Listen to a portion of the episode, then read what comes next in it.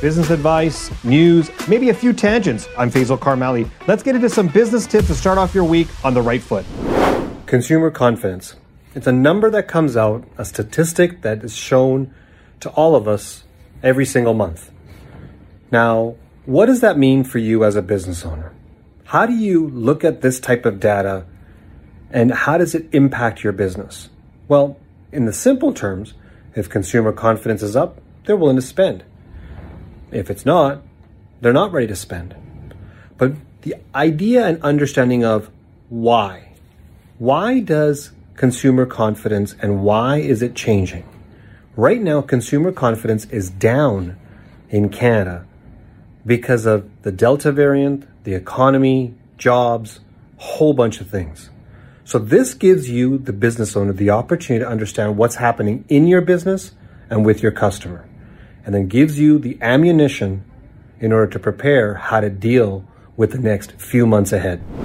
Now let's get right into some news. These are the highlights and topics related to businesses that I think entrepreneurs need to be in tune with.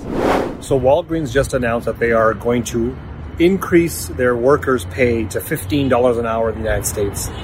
Well, this is because of a labor shortage. And yeah, they've got some tough times ahead because they have to pay more. Or do they? Here's the question that I have for all of you business owners today. What kind of incentives do you use to bring on new employees or to keep the ones that you want? Pay is going up, it seems like it. Many, many companies, large and small, have to compete for a, labor supply. Well, how do you do it? I would love your ideas. Tell me what you think and let me know. Let's call this the Great Resignation. A recent survey done in the United States says that 65% that were surveyed are willing to look for a new job. They're willing to quit their current job if they can get a better salary, more benefits, and a flexible work schedule. Now, as business owners, this is going to be a big concern because how do you match the needs of your employees? This is going to be a challenge. I would suggest that business owners sit down with their employees and understand what their needs are this is the time to look at their situation, their financial impact, and see if it matches yours.